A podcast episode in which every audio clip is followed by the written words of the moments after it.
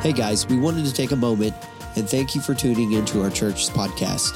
This week's sermon is from our series Alpha and Omega. To learn more information about Sterchi Hills, you can find us at sterchi.church. Oh, and don't forget to hit subscribe to our podcast so that you can always stay up to date with our latest messages.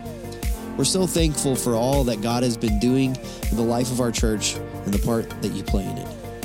Thank you for listening and have a blessed day. Amen. Thank you guys for that wonderful worship. Amen. Now, what worship should do is prepare your heart to hear God's word spoken into your soul. And today, God has a powerful message because we're in a transition place in the book of Revelation. So, if you have your Bibles or your device, open it to Revelation chapter 2. Now, chapter 1, at the end of chapter 1, uh, um, Jesus tells John the Revelator, he says, Listen, he says, write what you have seen, the things which are, and the things which must take place after this. So in chapter 1, we, we find a picture of the resurrected Jesus, a new view of the King of Kings. So we see that. And if you'll remember now, John, it went from God for and to Jesus, whispered through an angel to John. And then last week at the end of chapter 1, Jesus steps up to the plate behind John the Revelator and he begins to speak. And you'll remember when John turned around, man, he was amazed. I mean, he was knocked on his face, just astonished at Jesus. And if you'll remember, he had hair that was white like wool and snow. He had eyes, uh, eyes like fire or flame. He had a white robe and a gold sash, and he had a, a sword coming out of his mouth, and he had bronze feet. And that would make anybody fall on their face. But then Jesus does what only Jesus can and will always do. He comes up, puts his right hand on him, and he says, Hey, don't be afraid. Now that's who Jesus is now. So he has written what he saw. Now he's going to write the things which are. Look at your neighbor and say, the church age. That's what the things which are are. And he's going to write seven letters on a scroll that are to be distributed among seven churches in Asia Minor. Asia Minor is modern day Turkey. And this scroll, each church would receive a copy of this scroll. And so today we are going to look at the first church of the seven, the church at Ephesus. And you've heard of Ephesus before if you've read the New Testament. The book of Ephesians, written uh, to Ephesus. Uh, First and Second Timothy. Timothy was pastoring at Ephesus. It's a church that we're familiar with. But he's going to describe today, um, 2,000 years ago, it, he's going to describe a church called Ephesus. Now, let me explain the reason there's seven churches. Is that all the churches that Asia Minor had, which is modern day Turkey? No, it's a huge area. And it was densely populated. There were not only seven churches. Why not six? Why not eight? Why not ten? Because seven is what? Completion and perfection. So he is writing a perfect letter to the full, to the complete and perfect church. Now, it's not perfect in terms of who they are and what they do. It's perfect because it is the bride of Jesus Christ. So here's what happens. He, he begins in, in, in Ephesus, and we're going to just discover Ephesus today, and then we'll do two churches next week, and two churches the following week, and then that'll move us up closer to the end of October, and we'll have a pause before we move into the tribulation period. Now, the, the churches represent, they are real, they were real churches. Okay, so he's writing to a real pastor of a real church and a real group of body coming together as a local church. But it also paints a picture, as you progress through it, of the church age over time. How it goes from the church at Ephesus to the church at Laodicea. How it uh, digresses as history goes along. It also paints a picture of any particular church on a given Sunday. It may be the church of Ephesus. We may look like the church of Ephesus. We may look like the church at Smyrna. We may look like the church at Thyatira or whichever church. All of the churches around the globe take on this personality, much like what we see here in this letter in, uh, to the seven churches. Also, it points to a it points and, and, and describes a picture of individual people within the local church. How do we know this? Because at the end of every one of these letters, he says, He who hath an ear, let him hear. In other words, if the shoe fits you, wear that shoe. Okay? He describes individuals in every church all along the way throughout history. So as we read these letters, as we study these letters, I want you to allow the Holy Spirit of God to speak to your heart. And if the shoe fits, wear? Tell your neighbor if the shoe fits wear. Now, in all of these letters, they have a lot of common ground. Sometimes one or two components will be left out because it doesn't apply to the church, but typically they'll have a commission, they'll have a, a, character, they'll have a commendation or things they do good, they'll have condemnation, things that they aren't doing well, they'll have a correction, and then they'll have a call, and lastly, they'll have a challenge. Almost all of these seven different church letters have all of those. Now, with the exception of a couple times, one is left out. But they all have these primary components. Now, here's what's crazy about it. I can look up today in 2018, and I can take you to churches around the world that are extremely, extremely struggling churches. They are on the threshold of closing the doors for the last time. Over 4,000 in America this year will close for the last time, Baptist churches. Excuse me, 4,000 churches, not just Baptist, but in America alone. Uh, just a few weeks ago, uh, Kyle and I went to a conference, and there was a man down there who pastors a large church in Florida. And he said, his name is Ted Traylor. He says, uh, yeah, we had the opportunity to revitalize a church. And he said, these two guys came and talked to me and said, hey, our church is struggling. It's not doing very well, and your church is a healthy church. We would like for your church to come take us over and revitalize our church. And so he said, I really, that's not what God has put on my heart. I don't want to do that.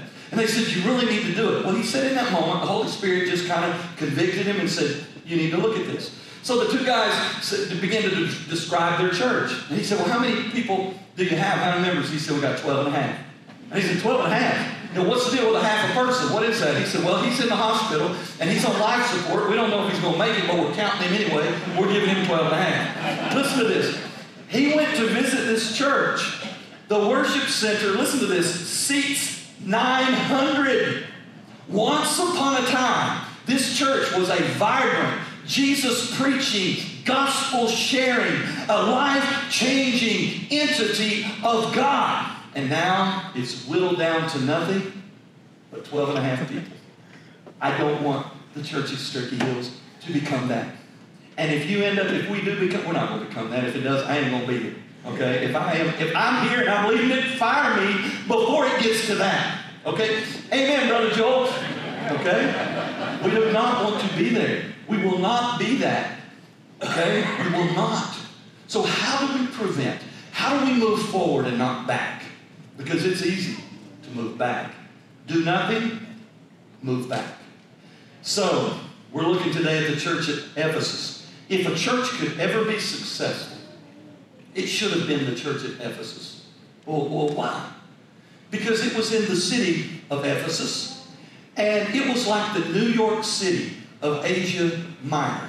It was the happening place. Well, why was it a happening place? Because it hosted a large harbor where ships could come in and bring goods and take goods out to exchange around the world. It was a money pit. Not only that, it had over 250,000, some estimate a half a million people in this one city. It was thriving. It was a metropolis. But listen why it should have been a great place for a church. Because it hosted the temple of Artemis. Artemis, known, also known as the goddess Diana. This, this temple, listen to this, this temple was 425 feet long, 225 feet wide, 60 feet tall. It had 130 massive stone columns around it. 37 of those wrapped in gold and jewels provided by the kings of the area who would come and worship this goddess, Diana.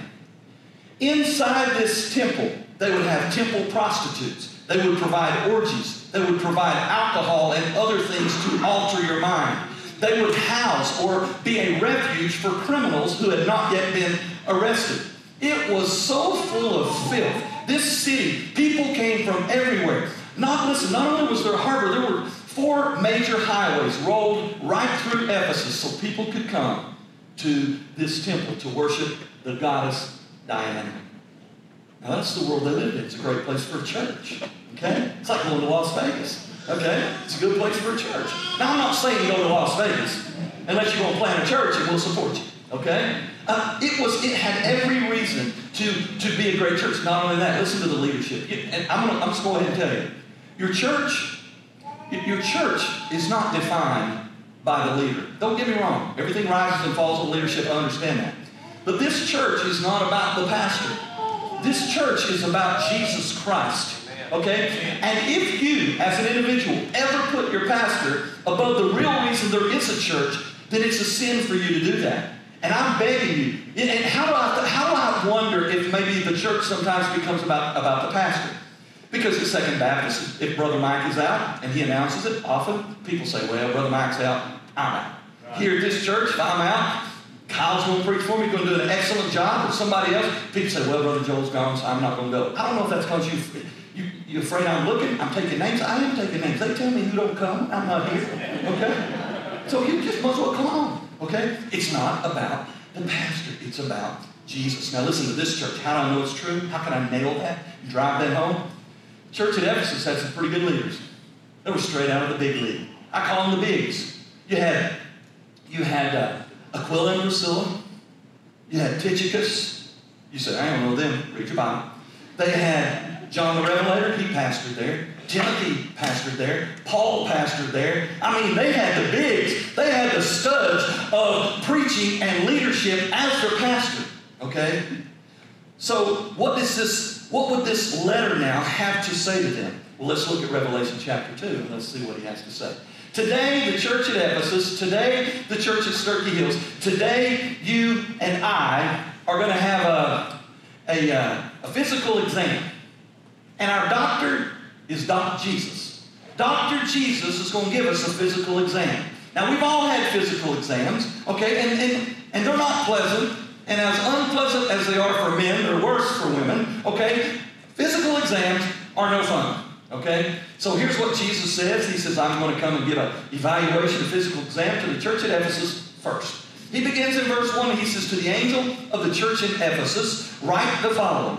This is a solemn pronouncement of the one who has a firm grasp on the seven stars in his right hand and the one who walks among the seven golden lampstands. Let me pause. Jesus says this. He says, Listen, church at Ephesus, I'm giving you my credentials. I'm telling you how I know exactly what's going on. He's saying, I walk among the lampstands. We saw earlier the lampstands. He tells us they are the churches. They are this church and every other Bible believing, Jesus rescued church. He says, I'm still walking among the churches. I have not turned my back. I have not uh, stopped looking and observing and watching what you do. He says, not only that, before I give you the bad news and the good news, I want you to know the pastors, I have them in my hand.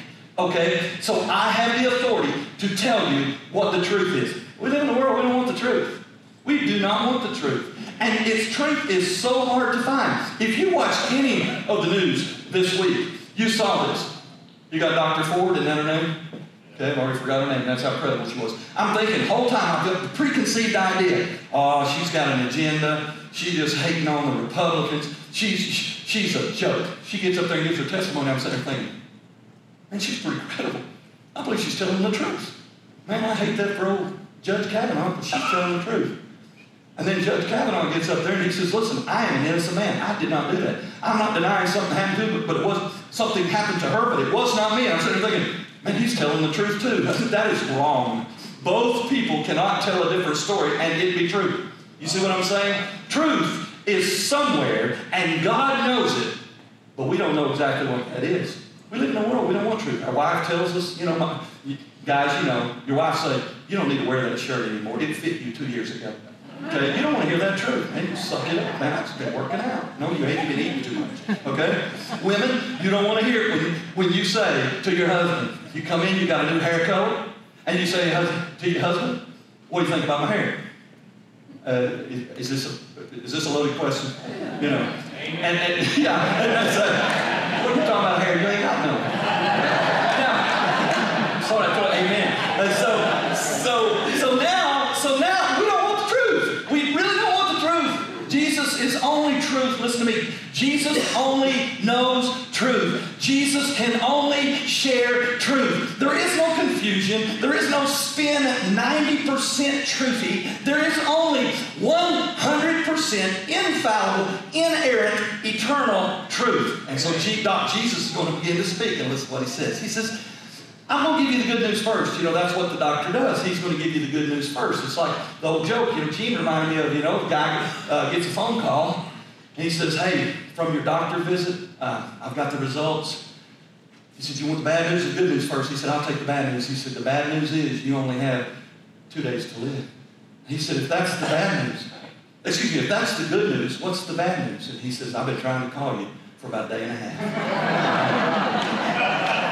now, now, Jesus to give the good news first. Listen to the good news. He says, good news. He says, church, I love you, man. I got you. I'm walking among you. I got your leader in my hand. We're all over this. Listen, I'm going to tell you, man, what you're doing good. He says, I know your works. You got the works. He said, as well as your labor, man, you're in the game and your steadfast endurance. You just keep pressing on. And, and that you cannot tolerate evil. You push back against every evil in this world. Uh, you've even put to test those who re- refer to themselves as apostles and they're not. And you've discovered that they are false. And, and I'm also aware that you have persisted steadfastly. You've endured much for the sake of my name. And you have not grown weary in doing good. He says, listen, I watch you. You are my church. I purchased you with the blood of my veins on an old wooden cross. And, and you, I have purchased you, and I love you, and you're going to be my bride forever. I watch you. I listen to your music. I listen to your message. I watch every one of you who say you're a part of this local assembly. I'm watching you, and you're doing some things good. Man, you're holding fast. You're not letting the world drag you down. You're pressing on every day. You get up and you try to live for me in this whole broken world. You're sharing the gospel. You're loving people. You're doing it. You're doing it. Then he says, but. That's the worst, that's the worst word. Anytime somebody's saying something good, when you hear the word but, that's a conjunction, a transition. It says, uh-oh, okay? He says, I got to tell you the whole story because I'm Jesus and I only tell the truth. He says, the rest of the story is this. I have this against you you have left or departed from your first love. It's the reason you got a heart. If you got a heart today like this, I want you to hold it up. The reason I gave some of y'all, y'all like the 10 man. Y'all ain't got no heart. So, yeah, all right. The reason I gave you this is to remind you, all right, you can put them down, is to remind you that you're supposed to be madly in love with King Jesus. Before the service, somebody said, What are you giving these out so we can throw them at you? That's a good question. Let me tell you the answer. The answer is you throw your heart at Jesus. That's what he wants. He wants you to throw your heart at him. Just give it. Just surrender it. Just, just throw it all in. I'm all in. Not partial. Not, not just superficially. Not halfway. He says, get in love with God. He says, I love you like there is no other love. And all I'm saying is, get back to the way it was when you first got saved. Anybody remember when you first got saved, man, something was just inside you changed? In, in that moment when you met God through Jesus, his son, and maybe your heart was thumping, and you're like, man, I don't know what's going on, but it's good. Anybody ever have that experience like that with just me? I got one, okay? And, and then what happens? You, if you're a kid, you go back to school okay? And they beat you down, you know, and next thing you know, you know, the, the pitter patter, man, that's going on with Jesus, it just kind of changes. He said, I, you've, you've walked away, you've left. Now, I want you to understand something. It does not say you lost your first love. He's not lost. The church is not lost. The church has not lost their salvation. They're not, they're not separated from God, headed to hell again. No, he's still walking among them. He still has the leader in his hand. He said, but you left. You walked out on me. I'm going to tell you something. If you don't feel a strong presence of God in your life, lean in and listen to this. I want to tell you whose fault it is. But before I do, I want to tell you whose fault it's not. It's not your spouse. It's not your husband or your wife. It's not your kids. It's not your boss. It's not your government. It's not your, uh, your uh, uh, bank account. That's not why you don't feel the presence of God. The reason you fail, you fail to feel a great presence of God is because of you. Look at your neighbor and say, it's really you. That's the truth. Somebody said amen from the darkness. Okay? Yeah, it's true. It's your fault. It's just only it is your fault. How do I know that? Because God is omnipresent. He's everywhere all the time. He's right there. He's watching you saying, hey, if you'll just, if you'll just, we're going to see in a minute, if you'll just remember, man, where we came from, if you'll just repent of who you are, because I, have, I can't repent, I can't sin, so it ain't me. If you'll just remember and repent and return to the way it was before, he said, I'm right here, boom, I'm on you like crazy. I'm right there with you. And so I was thinking about what this looks like, your first love, when you leave your first love. It looks like marriage, is what it looks like. Anybody that's been married, married very long, 30 years or longer, okay, what happens is you kind of forget that, that ooey gooey love that it started out. I scared baby. I hate when that happens. Okay? I love you. All right, so yesterday we, did, we conducted a wedding right here. Savannah Brogdon and Josh Howard. And so everything's cool. And Josh, man, he's a big old guy. I mean, he's, he's, he's a lot bigger than me. And, and he's, oh, yeah, yeah, I'm ready. I'm ready for the wedding. I'm ready for the wedding. Yeah, everything's good. We came in, we're standing, I'm standing right there. He's standing right there. His dad's standing there. Door swung open. There's Savannah Brogdon. She's standing there in her, her wedding gown, and she looks, she's a beautiful girl. She looks beautiful. And he leaned over to me, right there, and he goes, Are you? I said, Yeah, and this time, this is his voice. Is it normal for my heart feel like it's going to blow? I said, no, that's cardiac arrest. but we got an old extension cord. We'll cut the ends up. We'll shock you, get you back. You don't worry about it. I said, no, man, it should be normal. That's how. That's what you should feel. When somebody you're going to give your life to shows up, it should make your heart beat different. It should make you like something's going on here.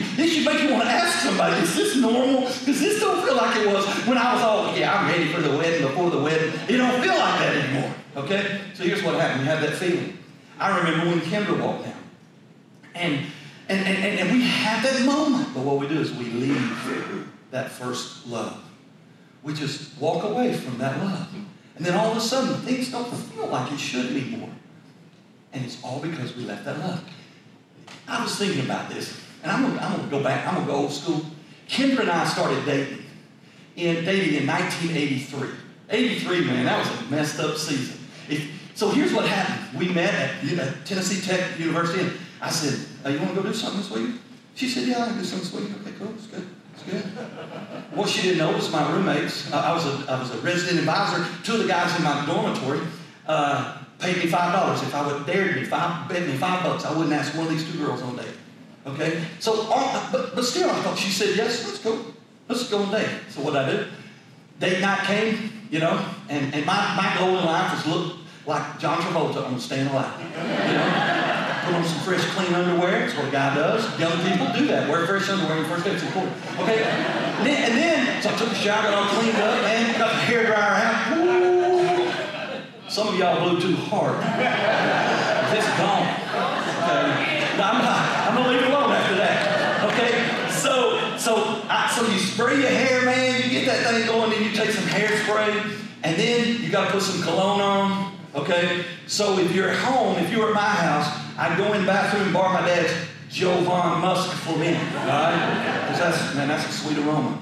But if you're at college, you use what one step better. It's called Polo in a green bottle with a gold top. Polo, green bottle with a gold top will water your eyes and burn, sear your sinuses. And I was thinking about this. Nobody ever told me I smelled good when I had that on except old people. Here's why. When you get, I'm, I'm this is science. When you get old, your ability, your sniffer gets weaker. You don't smell. That's why when you get around some old people, they make your eyes water. Okay? So what happened? Polo in a green bottle would cut through every odor on the planet. They'd say, "Man, you smell good." I said, "Why are these old people hitting on me?" Okay. Now that was on my side. So five, six o'clock came around. Man, the car's washed like she cared. Okay, fresh underwear, hair all sprayed down, brute, whatever, Old Spice, whatever, just dripping off of you, ready. All right. Meanwhile, on the other side of the fence, Kendra was getting ready. Now I didn't check, but I'm assuming she had fresh underwear too. Because I thought I'd clear that up. Her hair, it's it's defying gravity. Nothing's nothing's touching a collar this big on her shirt. Maybe some embroidery on there because it was a cool look. Hair is just floating in the air. And and and it was brushed back right here. Had these wings. And I thought it was just a look. But I figured out on that date what that really was, it's a defense mechanism. if you try to get too close to her face before she's ready, she'll turn her head and that wing will poke your eye. Okay? Now listen, all that, all that, man, for a day, for a couple hours, a dinner and a movie. Okay? And then and then it gradually, gradually, gradually, gradually just turns into apathy and just kind of a two people hanging out. Okay? I know your marriage is not like that. It never has been. I know your yours is fresh and hot, just like it was on that first day. Most people, not so much. Why? Because we left our first love. And we just started doing things normal. We stopped being in love and stopped embracing and pursuing that thing that made us come together to start with. And he says, But I have this against you. You left your first love. The honeymoon is over. So, so what's a good doctor going to do if he says this is what's going on good, but this is what's going on bad? He's going to give you what? A prescription, right? So he gives you a physical exam. Now he's going to offer a prescription, and this is what he says in the first part of verse 5. He says, Therefore, church, therefore, Christian, therefore, individual, he says, Remember from what high state you have fallen, repent of that, and then do the deeds you did at first. So to help you remember, he says this I want you to remember where you started. I want you to repent of the things you've done that's gotten you to where you are today. And I want you re- to return to that place like it was when you first started. I was thinking about, I got saved when I was 10 years old. And man, I am so thankful to this very day that I had parents who loved me enough to have me in church in the presence of God's Word, in the presence of conviction of the Holy Spirit, in the presence of an opportunity to respond to grace. I'm, in, I'm eternally indebted to my parents who, who, of all the things they did, they made sure that their family was in church. And, and on that night when I received Christ, I didn't understand it. I just walked down and told the preacher, I said, I, I don't get all that. I just know I believe he's asking me to come into his world and he wants to save me. And the preacher prayed with me. And something happened, man. I, I was just a, I was a 10-year-old kid and, and I, I just remember when I prayed, the Holy Spirit came and lit something on fire. And it was the coolest thing I've ever experienced. I've never gotten over that moment. And when I turned around, I was the first one down there. And when I turned around, my older brother and six other friends followed, I followed me. They ended up down there too. Later, my older brother would say, only a few years ago when we were in seminary together, he said, I got a confession. I said, what? He said, I was always bitter at you. For, for what? You made straight A's. I made C's. How you be bitter at me? You were the good kid. I was the messed up one. He said, because you got saved first and I'm your older brother. And I said, are you serious? Now, now listen. Now listen. I remember the very next day, I went to Norris Elementary School. My teacher's name was Miss Higdon. She was a rock star. And she thought I was the coolest kid in the class. All the other kids hated me because she loved me more than they more than she loved them. It's just the truth. Okay? And I don't promote or preach favoritism, but that one worked for me. The very next day I went, I said, Hey, Miss Higdon, I need to talk to you. She said, Yeah, Joe, what's up? I said, if you died today, are you going to heaven? Have you asked Jesus to save you? Big tear came down her face. She said, I have. Why'd you ask me? I got saved last night. I didn't want you to go to hell. I'm a 10 year old boy, and man, I'm cared. Okay? And then you get in middle school, all right? Then you go to middle school. Everybody's going to hell in middle school. But if they say this, they say. I'm just kidding. If you're in middle school, you're the exception to the rule, okay? No, middle school's hard, man. And all this stuff starts coming into our life. And then you get to high school, and then you get out on your own, and man, you just drift. And I don't know when you got saved, and I don't know where you, where you are today, but I want to tell you something. There is a true and living King of the universe. His name is Jesus Christ. And he's right in the middle of the churches, of the lampstand. And he's right in the middle holding the, the pastors. And he's saying, I watch you. I know what happened when I saved you. We need to get back to that place. Amen. And so here's what he says just remember, repent, and return. Okay, now, he, he goes on like any good doctor would do. He says that's the prescription based on the phys- results of the physical exam. He says, now I'm going to give you a prognosis. A prognosis is a forecast of what's going to take place if you don't respond to the prescription. Okay? So, so, so I'm not, but if I was diagnosed with diabetes, and then the doctor says, uh, Joel, listen, bro, he says, you're 25 pounds overweight. I say, thanks for noticing. I had not noticed. Okay? He says, so here's what can happen. You can lose 25 pounds and not treat your diabetes. Or you can stay the same size you are based on the results of the test, and you can start taking a pill that will help control your insulin. But if you don't lose weight, and if you continue on the path you're on, you'll ultimately give yourself a shot, and it will cause problems down the road. So I get to respond, and he gives me a prognosis if I don't respond to the prescription. So here's what Dr. Jesus says in verse 5b. He says, if not, if you don't remember, repent and return, he says, I will come to you and I will remove your lampstand from its place. That is, if you don't repent. He says, listen, I'm going to make it very clear. If you remember, repent, and return, everything's going to be fine. I'm going to restore your, your uh, witness. I, I'm going to restore your influence. But if you don't, I'm going to take your lampstand and I'm going to take it and put it away. Now, this is what's amazing. Jesus is the one who builds the church. Jesus is the one who saved you. You could not save you. He came to save you because you could not save you. Jesus said, as far as the church and this, this group of believers, the group of my children that I've saved, he says, I am going to build the church. Nobody else is going to build a church. The preacher's not going to build a church. The deacon's not going to build a church. Somebody with a billion dollars is not going to build a church. Jesus said, I will build my church, and the gates of hell or Hades shall not prevail against it. So here he is standing in the church. He says, You remember? I said, I will build my church. I'm the one that controls the church. So if you don't do what I'm telling you to do, I'll shut it down because it's my church. It's not yours. I'll remove that lampstand, your influence, your power, all that you do, all that you hope to do. I will take it away if you don't remember, re- repent, and return. Now, let me just spin the table forward. Did the church at Ephesus listen to Jesus' counsel regarding this? No, they did not. Remember what I said? Amazing harbor, amazing roads, amazing temple to a false lowercase g goddess. Okay, amazing population, an amazing city, the New York City of Asia Minor. Go to Turkey, modern day Tur- Turkey today, and they'll take you right to Ephesus. You know what's there? No temple. One of the seven wonders of the world back then. No temple, no homes, no residence, no harbor. God filled the harbor with silt and residue and closed up the harbor. Listen, when God says, I'll do this, if you'll do this, if you don't do this, I'll do this, He means it.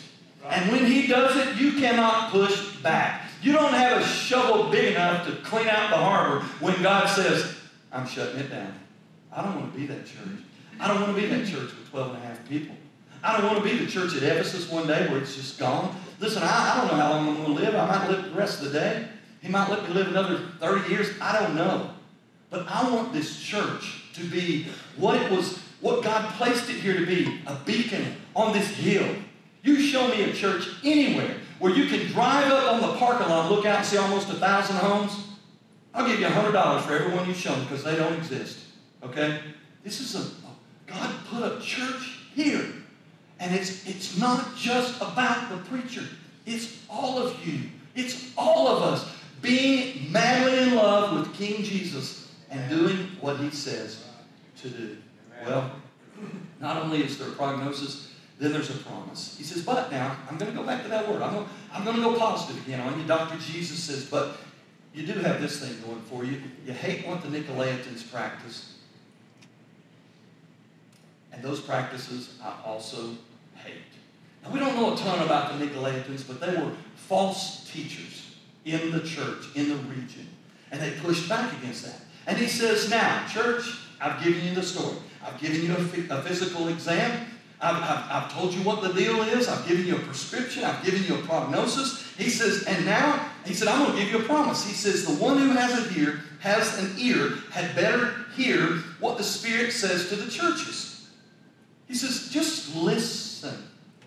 And if you today, church, and if you today, individual in the church, have, has just been described in this passage, where you've left your first love.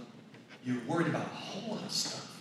But the first love, Jesus in your life, is just not on the top of the list. If the shoe fits, wear it. Just take it and respond to it. And then he says this, he says, because if you do, he says, to the one who conquers, I will permit him to eat from the tree of life that is in the paradise of God. Now, right here's an odd verse because it almost sounds like it's on me. Like if I do good enough, if I act good enough, if I am perfect, then I get to eat of the tree of life. I get to go to heaven. That's not what it's saying at all. Because the same author that is penning this scripture also wrote 1 John chapter 5, verse 5. And here's what he tells us in 5 about who conquers. He says in 5 5, he said, Who is it that overcomes the world?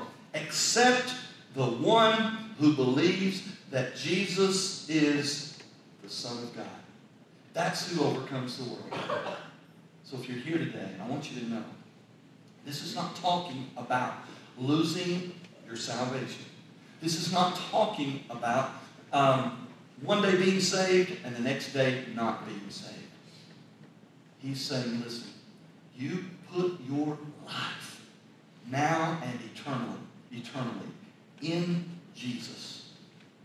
He'll hold you and he'll protect you and he'll love you. Listen, he loves you today. If you're lost, maybe you're here today and you've never received Jesus.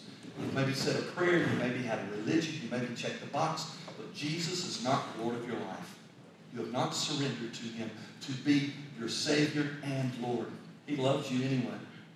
He loves you anyway. And he can't love you anymore. Because his love is because he's love. Is you're unlovable to a, to a perfect God, but he loves you anyway. And when you get saved, it's not like now I'm saved, he loves me like twice as much as those that aren't saved. No, he still loves you the same. His love is, is infinite, flatline infinite. Not based on you, based on him. Right. So what it means is when, when we get this right, when we give our lives to Jesus, not just our as Jesus in my heart, that's awesome. So I'm not talking about that. I'm talking about when we give our being, all that we are, to King Jesus and say, do with it what you want to do with it. He'll hold you and he'll love you, he'll discipline you, but he'll always draw you closer. His goal is for you to always get closer to who he is. I want you to bow your. And I just want to ask you a, a question. A very sobering question. If Jesus stood before you today, because he does, he's omnipresent, and if Jesus did a physical exam on your heart today, would he say, Wow, that's my child? They are madly in love with me, the one who has done everything for me.